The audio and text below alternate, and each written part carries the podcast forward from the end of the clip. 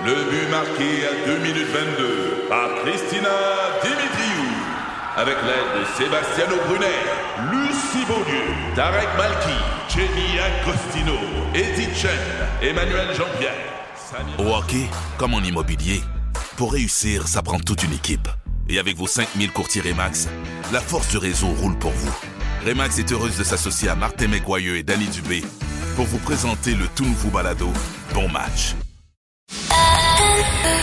C'est 23. Voici la commission Normando-Ferrandaise. Bon, alors tous ont été pris pas mal par surprise quelques heures après la défaite cuisante dans Jean Talon. François Legault est en train de relancer le débat, la discussion autour d'un projet, celui du troisième lien qu'on pensait enterré. Alors, il a excavé et il a ressuscité le projet. Euh, Est-ce que c'est une bonne idée ou c'est en fait une forme de piège sur le plan politique? Luc? Ben moi, j'aimerais savoir, hier, le plus gros projet de l'histoire moderne de- des transports du Québec euh, a, fait les- été la question de, de Legault, mais est-ce que quelqu'un a entendu parler de transport? Plus gros projet de transport. Est-ce quelqu'un qui a parlé de transport, d'achalandage, de route, de ci, de ça? Je vous donne un choix de réponse. Là. Hier, avez-vous entendu un une déclaration sur un projet de transport ou vous avez entendu une déclaration qui fait preuve de surménage? De surménage. Cet homme-là, moi je dis, cet homme-là, et s'il fait- Fatigué? très fatigué. Il s'en va direct dans le mur si quelqu'un le rattrape pas. Puis c'est pas juste le- la question du troisième lien. là. Quand il y a, quand le soir même de la campagne, de la, de la, de l'élection partielle, vous vous rappelez que j'ai dit ma surprise après qu'il ait dit, euh, là, on- il va falloir écouter les gens de Québec. Là, il va falloir écouter. J'ai dit c'est du clientéliste. J'ai dit qu'est-ce qu'il va faire? Il va leur faire, il va leur donner un Tim Horton parce que tu dis pas j'ai perdu des votes donc je donne quelque chose. C'est pas les gens de Québec, c'est tous les Québécois qui ont des besoins. Puis les besoins, Dieu sait, on en a fait la liste hier, tu te rappelles, Nathalie, sont immenses. Fait que c'est pas les gens de Québec m'envoient un message, je donne quelque chose aux gens de Québec. J'ai dit c'est du clientélisme. Mais la deuxième affaire qui m'a échappé, puis qui m'a, m'a- après ça, j'ai fait ah misère. Quand il a dit ce n'est pas une défaite de la CAQ, ce n'est pas une défaite de ma candidate, c'est ma défaite. Donc, il se présente en héros. Le héros qui va redresser la situation. Alors, le soir, là, il y avait déjà les deux éléments lui permettant de, de- qui étaient le, le prémisse de sa déclaration du lendemain. C'est-à-dire, je suis le héros, je vais relancer la CAQ, j'ai la, la formule magique, puis je vais aller chercher Québec. Et c'est pour ça qu'il a fait sa déclaration sur le troisième lien. C'est un, une erreur de jugement, puis il va la payer très, très cher. Ben moi, je trouve que ça commence à ressembler à un vaudeville, toute cette affaire-là. Moi, Luc, je pense que le premier ministre a perdu le nord. Il y a une très mauvaise lecture de la réalité. Associer la perte, euh, la défaite cuisante dans Jean Talon euh, à la promesse rompue du troisième lien, ça démontre à quel point le premier ministre est complètement déconnecté de la réalité. Euh, écoute, ça a pris quoi 17 heures entre le moment où il a fait sa déclaration euh, auprès de la candidate de Jean Talon, le moment où il a euh, effec- effectivement fait, fait cette, euh, cette autre affirmation? À propos du troisième lien. Tu l'as dit, Paul, qui nous a tous pris par surprise. Euh, 17 heures, alors qu'il avait promis à ses troupes euh, une, une réflexion, il avait, promis un examen de conscience. Moi, j'en ai vécu quand j'étais en politique des examens de conscience après des défaites là. Et je peux-tu vous dire que ça jasait fort dans le caucus là? Et c'est comme euh, les portes étaient fermées à double tour, puis là le monde vidait leur sac. Mais c'est pas du tout ce qui s'est passé hier. Euh, tous les ministres qui ont été, euh, qui ont eu le micro sous le nez, ont tous euh, manifesté, exprimé leur euh, leur surprise. Même Pierre Fitzgibbon n'y croyait pas. C'est quoi ça? Euh, Et moi, j'ai pensé hier à Bernard Drinville. Imaginez notre Bernard là, écoute, qui ver- versait toutes les larmes de son corps, la main sur le cœur. Je m'excuse, je m'excuse auprès de mes électeurs. Et là, il se fait dire que le projet va être ressuscité. Ben là, tu dis, ben voyons donc. En fait, le gouvernement perd toute crédibilité dans ce dossier-là. Il en reste un petit peu, là, mais là, je peux vous dire qu'avec une déclaration comme celle-là, il en reste absolument pas. Et moi, je trouve ça triste. Je trouve ça triste pour les gens de la rive sud, dont je suis, là, mais mettons, je parler là, sans tenir compte de ma parce que moi, j'en ai pas de problème dans le trafic, mais je trouve ça triste parce que euh, il y a un besoin réel pour un autre lien sur la rive sud, qu'on le veuille ou non, que les Jean-René Dufort du monde le, le veuillent ou non, là, c'est ça la réalité. J'ai vu Jean-René Dufort faire un petit, euh, petit spectacle là, en prenant la, la, voiture euh, dans son émission un matin, là, puis il dit, ben, il y en a pas de trafic. Ben, je, je regrette Jean-René, mais il y en a du trafic. Euh, et, je trouve ça triste parce que hier, le maire de Lévis a fait une autre sortie en disant, ben oui, ça nous en prend un. Est-ce que ça sera un autre pont? Parce que vous savez, les deux ponts qui sont en place, euh, la Porte et, et de Québec, ben, sont, sont usés en âge. Alors, le premier ministre, quand tu parles de piège politique, euh, mon cher Paul, ben moi, je pense que il y a beaucoup de ça. Parce que le premier ministre d'hier, ben, savez-vous quoi, là? La balle est dans le camp de la population. Allô? Comment la balle est dans le camp de la population? C'est parce que c'est, c'est toi, monsieur le premier ministre, qui était, qui est au, qui était au, au gouvernement. Un. Deuxièmement, quand tu dis, je, je songe à consulter la population, euh, c'est quoi le mécanisme? Le, un référendum, par exemple? Un référendum. Imaginez un référendum sur le troisième lien. Là, il y aurait un piège sur le plan politique. Luc. Un gros, gros piège. Ben moi je pense que c'est une blessure d'ego. Hein. Euh, le, Legault a l'impression d'avoir tout fait là, pour le Québec. Il y a, euh, et, et là ça commence à moins bien aller. Le maire, ah, il venait d'annoncer Nordvolt. Il vient d'annoncer des dépenses de son projet, celui auquel il tient, là, enrichir les Québécois, euh, 15 milliards de dollars d'investissement dans plusieurs éléments de la filière. Il vient de l'attacher, il fait l'annonce. D'ailleurs, je me demande si l'annonce n'a pas été, euh, le choix de la date de l'annonce avant la- la- euh, le- l'élection dans Jean Talon. Est-ce que est-ce que c'est un hasard? On ne sait pas. Mais donc, c'est un héros. Il, il fait ça. Il est arrivé au bout. Bang, ça marche pas. Il se fait ramasser comme il s'est jamais fait ramasser. Et là, il sait plus où aller. Et là, tu, obligé- tu, remontes un petit peu en arrière. La déclaration sur le REM, la déclaration sur le REM qui va rajouter un 10 milliards de dollars est, facile pour aller euh, à la naudière. Euh, qui sort de où? C'est Monsieur Legault qui sort tout seul. Il se, moi, je, je répète, il se voit comme quelqu'un qui transporte la CAQ sur ses épaules et qui est obligé de faire preuve d'héroïsme pour la faire traverser les épreuves. Et les épreuves, Dieu sait qu'il va en avoir dans les prochains mois. Vous avez vu 1,6 milliard de dollars de déficit dans, à cause de la construction dans les écoles et autres immobiliers euh, par la SIC. Donc, ça commence à aller mal. là. Les revenus vont moins Oui. rentrer. L'inflation va toucher euh, les salaires. Euh, il va avoir moins d'argent à mettre. Ça commence à aller mal. Legault, il faut qu'il se reprenne. Il faut qu'il se repose. Mais tu raison, Luc, dans le sens où il tente de sauver euh, les meubles. Tout à fait d'accord avec toi. Mais quand tu dis une blessure d'ego, probablement parce que la CAQ, c'est beaucoup l'œuvre de François Legault. On a souligné le 25e de la CAQ il n'y a pas si longtemps. Mais moi, je, je me demande euh, qui l'a conseillé? Qui a conseillé François Legault de faire une pareille sortie? Parce qu'il n'a pas fait cette déclaration dans une mêlée de presse. Là. Il était bien installé devant son lutrin euh, au Hot Room. euh, Puis là, il nous a lancé ça comme une, ben, comme une bombe. Là. Tantôt, je me, sais, je l'écoutais, je me disais, ben, c'est, pas possible. Parce que, ce que je moi, trouve moi, je vais te parier Oui. Hmm. ce que tu veux, là. Il a pris même son équipe par surprise.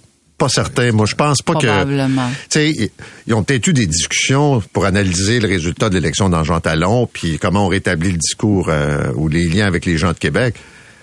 Mais c'est pas la première fois là, qu'il lance quelque chose. là. euh, C'est vrai. Il y a un flash pendant le point de presse. il lance. Des fois, t'es mieux d'attendre Ouais, un peu, là, mais Oui, oui, absolument. souvent, Mais ça, tu dis, il Ouais. retourne au bureau, là, puis son staff l'attend en disant, mais pourquoi? Ben oui, mais- Pourquoi? Moi, je vous, je vous rappelle que je vous rappelle que René Lévesque, à un moment donné, ne savait plus lire l'opinion des Québécois. Son, le vote était en chute libre. Euh, il était dans son bureau, puis ils ont été obligés d'appeler le docteur Camille Lorrain à son chevet, puis ils ont dû prendre un break. Quand un homme se met tout le poids de la nation sur les épaules, à un moment donné, il devient désorienté. Et c'est ce qui est en train d'arriver à M. Legault. Parce que là, là, il va se passer des choses. Les sourires vont se crisper autour de lui. Là, quand il va faire une déclaration MTQ, tout le monde va prendre des notes ou va enregistrer ce qu'il dit. Parce qu'on va dire, Chris, il dit ça cette semaine, est-ce qu'il va dire le contraire la semaine prochaine, on prend des notes. Là, il y a des gens au MTQ qui travaillaient sur d'autres projets, qui travaillaient plus sur le troisième lien. Des projets qui sont requis, qui sont annoncés dans les régions. Ils vont être obligés d'arrêter. Ils vont être obligés de se remettre sur le troisième lien. Ça, ça c'est le début du chaos. Une autre affaire, un dernier élément. Euh, le, tu m'as fait ça comme ça, puis j'ai oublié mon dernier élément. Laisse faire, je le dirai une autre fois. On s'arrête là-dessus, mais on a fait pas mal de tour quand même. Ben oui, ben oui. Euh, au retour, est-ce que le fameux projet de Nordvolt à McMasterville devrait être soumis à un BAP, donc évaluation environnementale? La commission Normando-Ferrandaise. L'ami de Luc, le ministre Benoît Charette, n'écarte pas l'idée d'une forme de BAP sur le projet Nordvolt euh, à McMasterville, donc la filière batterie. Il y a beaucoup de citoyens qui le demandent. Est-ce que on devrait obligatoirement soumettre ce projet au BAP? Nathalie. Oui, absolument. Et bravo à Benoît Charette. En fait, il doit aller plus loin et euh, mandater le BAP pour obtenir un éclairage euh, sur euh, certains enjeux touchant ce, ce grand projet. Il a le pouvoir de le faire. il peut même fixer le délai de cette enquête qui serait menée par le BAP. Moi, j'ai envie de vous dire ceci, par respect pour les citoyens de McMasterville, de McMasterville et de Saint-Basile-le-Grand, pardon, qui sont inquiets, qui sont préoccupés, ça prend, puis qui ont besoin de réponses, ça prend un forum important avec lequel ils vont pouvoir s'exprimer. Et le BAP offre ce genre de forum. Ils vont pouvoir exprimer leurs préoccupations. C'est vrai que Norvolt va tenir des séances de consultation. Là, je voyais sur le site de la municipalité que les 4, 5 et 14 octobre, les citoyens seront invités à discuter avec l'entreprise. Au total, il y aura 10 heures d'échange et de consultation. Mais on s'entend, là, ça n'a pas la même impartialité que si le BAP menait une enquête comme celle-là. On peut pas implanter une giga usine de, de 7 milliards de dollars euh, qui va euh, occuper une superficie équivalent à 75 terrains de football, située près d'un cours d'eau, la rivière Richelieu, puis construite sur le site d'une ancienne usine d'explosifs, sans tenir de BAP. Alors j'ai envie de dire au ministre Benoît Charette, le monsieur Charette, là, vous n'êtes pas à plante verte du Conseil des ministres, là, go, go, go, vous n'êtes pas la potige de service non plus, là. Allez-y, moi je vous encourage à tenir le BAP. Puis d'ailleurs, ce qui est préoccupant, c'est la résistance exprimée publiquement par le premier ministre et Pierre Fitzgibbon à la non-tenue euh, d'une séance euh, ou d'une enquête du BAP. Pourquoi? Pourquoi ils tiennent, ils résistent autant à la question posée? Ben oui, on ne sait pas pourquoi. Moi, aussi, je me suis posé la question pourquoi? Y a-tu euh, un délai? Il faut que les batteries commencent à être produites telle date. Euh? Non, mais c'est quoi l'affaire? Ah C'est quoi Il est où le problème? Parce que le BAP va pas euh, va pas annuler le projet. Hein? Le BAP d'abord, il y a juste un pouvoir de recommandation. Le BAP n'a pas un pouvoir exécutif, d'une part, puis d'autre part, le BAP il vient donner l'autorisation sur l'agrandissement du dépotoir de Champlain dans Mauricie, sur la base de le c'est un besoin qui est requis par le gouvernement. Bon, ben une fois que le BAP n'est pas contre tout projet dès qu'il a des impacts environnementaux, le BAP peut très bien dire il y a des impacts mais on est pour pareil. Donc, puis en plus, une recommandation. Mais là, il faut regarder un petit peu l'histoire pour comprendre. Euh, d'abord, euh, ils ont changé le règlement relatif à l'évaluation et l'examen des impacts sur l'environnement il y a au mois de juillet parce que ce projet-là, avant, aurait serait automatiquement tombé sous une analyse du BAP, mais là, ils ont dit, si euh, c'est un produit qui a une production annuelle, euh, qui utilise des produits chimiques maximales de 60 000 tonnes, là, on peut, il y a un BAP automatique. Et ils l'ont, ils l'ont fait monter à 60 000 tonnes. Il était à 50 000 tonnes. Or, Nordvolt, c'est 56 000 tonnes. Donc, quelques mois avant l'annonce de Nordvolt, on change le règlement pour faire correspondre au projet Nordvolt. Et c'est amusant parce que le ministre de l'Énergie a dit sur un ton solennel, non, il n'y a aucun lien avec le projet Nordvolt. Euh, on, on, voulait changer ce règlement-là. Ça donne, c'est une coïncidence, il n'y a aucun moyen. Ah oui, on, hasard. on, va dire au ministre, va te chercher un billet de loto, écoute, tu parles de hasard. C'est ce qu'il a dit? Ben oui, c'est je parle de la coïncidence. écoute, qu'ils sont chanceux, toi, des belles coïncidences. Même. Mais aussi, Fitzgibbon de dire, de toute manière, pas besoin de BAP, euh, l'entreprise va répondre aux questions des citoyens. Donc, euh, question réglée. On voit qu'ils comprennent vraiment comment ça marche. Et donc... Euh, Mais moi, je peux te dire, là, je connais le coin d'abord, là. Ouais. Euh, Puis il y a pas mal de gens qui... Euh, tu sais, les gens disent, OK, il y a une grosse usine, puis des jobs, puis tout ça, puis l'impact économique. Mais les enjeux, là, de congestion routière, la fameuse route 116, là, écoute, c'est déjà bordélique. C'est déjà compliqué. C'est... Bon ça va être quoi le projet des infrastructures? On disait à la blague, mais c'est vrai quand même, là. Les deux députés caquistes du coin, le Jolin Barrette puis Roberge, euh, ils ont intérêt, à dire, à suivre ça de près. Puis l'autre chose, c'est la qualité de vie. Tu sais, McMasterville, ben Saint-Basile-le-Grand, là, c'est des petites c'était des petits coins où les gens, puis il y avait une usine terrible là, qui était celle de la CIL, puis il y avait un incendie, il y avait explosion, puis on fermait ça depuis bien des années mais ça a complètement modifié la vie du coin. Puis là, les gens un peu, là. C'est quoi le flot qui s'en vient dans le coin, là?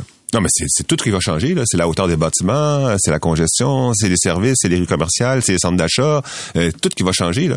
Et donc, mais le BAP se prononce pas nécessairement là-dessus, mais il, pourrait, le faire sur certains éléments. Acceptabilité sociale, puis transport. Mais il y a plein d'autres questions. les poussières chimiques, c'est des produits chimiques. Hein?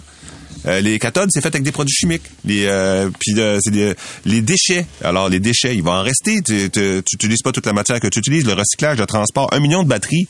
Ça rentre beaucoup. Il faut que tu rentres beaucoup, beaucoup de produits chimiques dans l'usine. Il faut que tu sortes beaucoup, beaucoup de, de, batteries de l'autre bord. L'écoulement des eaux de pluie. Euh, les, euh, ça, l'écoulement des eaux de pluie, là, juste un toit de cette taille-là, là, c'est un toit puis un terrain de cette taille-là, là, on l'a vu à l'aéroport, là, ça oblige à avoir des euh, traitements des eaux, puis aussi des, des, des bassins de rétention gigantesques.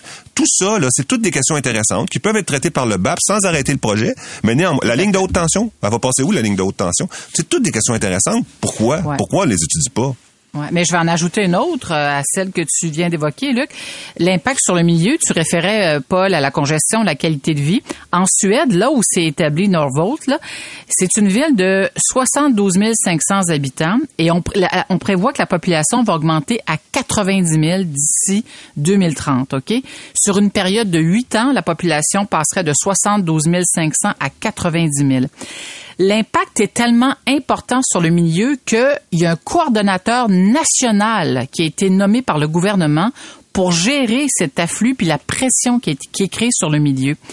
Parce qu'il y a des travailleurs du monde entier qui viennent travailler du côté euh, de Norvolt. Il faut construire des nouveaux logements, l'impact sur euh, tous les services publics dont a besoin une nouvelle. Parce qu'on crée dans le fond, c'est comme si on crée une nouvelle ville euh, dans une ville qui est déjà existante. McMasterville, c'est quoi? C'est presque 6 000 habitants, là.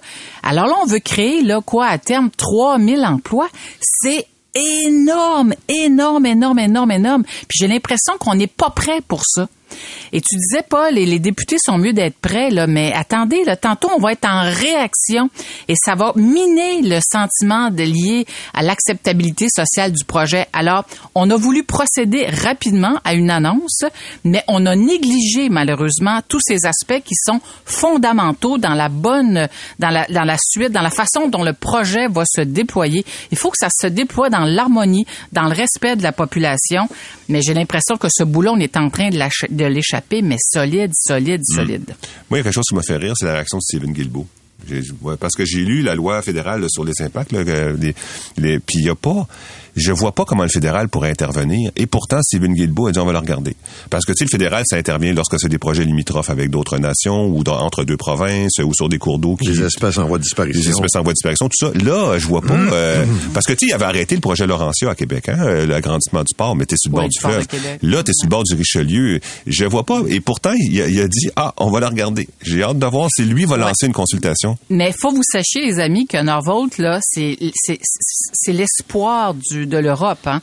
Euh, on- Il y a des grands financiers européens qui ont décidé de miser sur cette entreprise-là pour faire compétition à l'Asie. Donc, Norvolt arrive ici avec une réputation fort enviable. Moi, je leur fais confiance, mais en même temps, je pense que le gouvernement a la responsabilité de développer des mécanismes euh, objectifs pour permettre à la population de s'exprimer puis qu'on ait droit à des réponses. Moi, j'ai demandé hier accès à la partie accessible. J'ai demandé d'avoir accès à la partie euh, qui est euh, accessible, voilà, au public avec le dans le dans le mémoire du Conseil des ministres parce que ce projet-là a été déposé au Conseil des ministres puis dans, le- dans les mémoires qui sont déposés au Conseil des ministres, il y a toujours une partie accessible au public. Et là, on m'a dit hier, il n'y a pas de partie accessible au public à cause des informations de nature commerciale qui sont contenues dans le mémoire.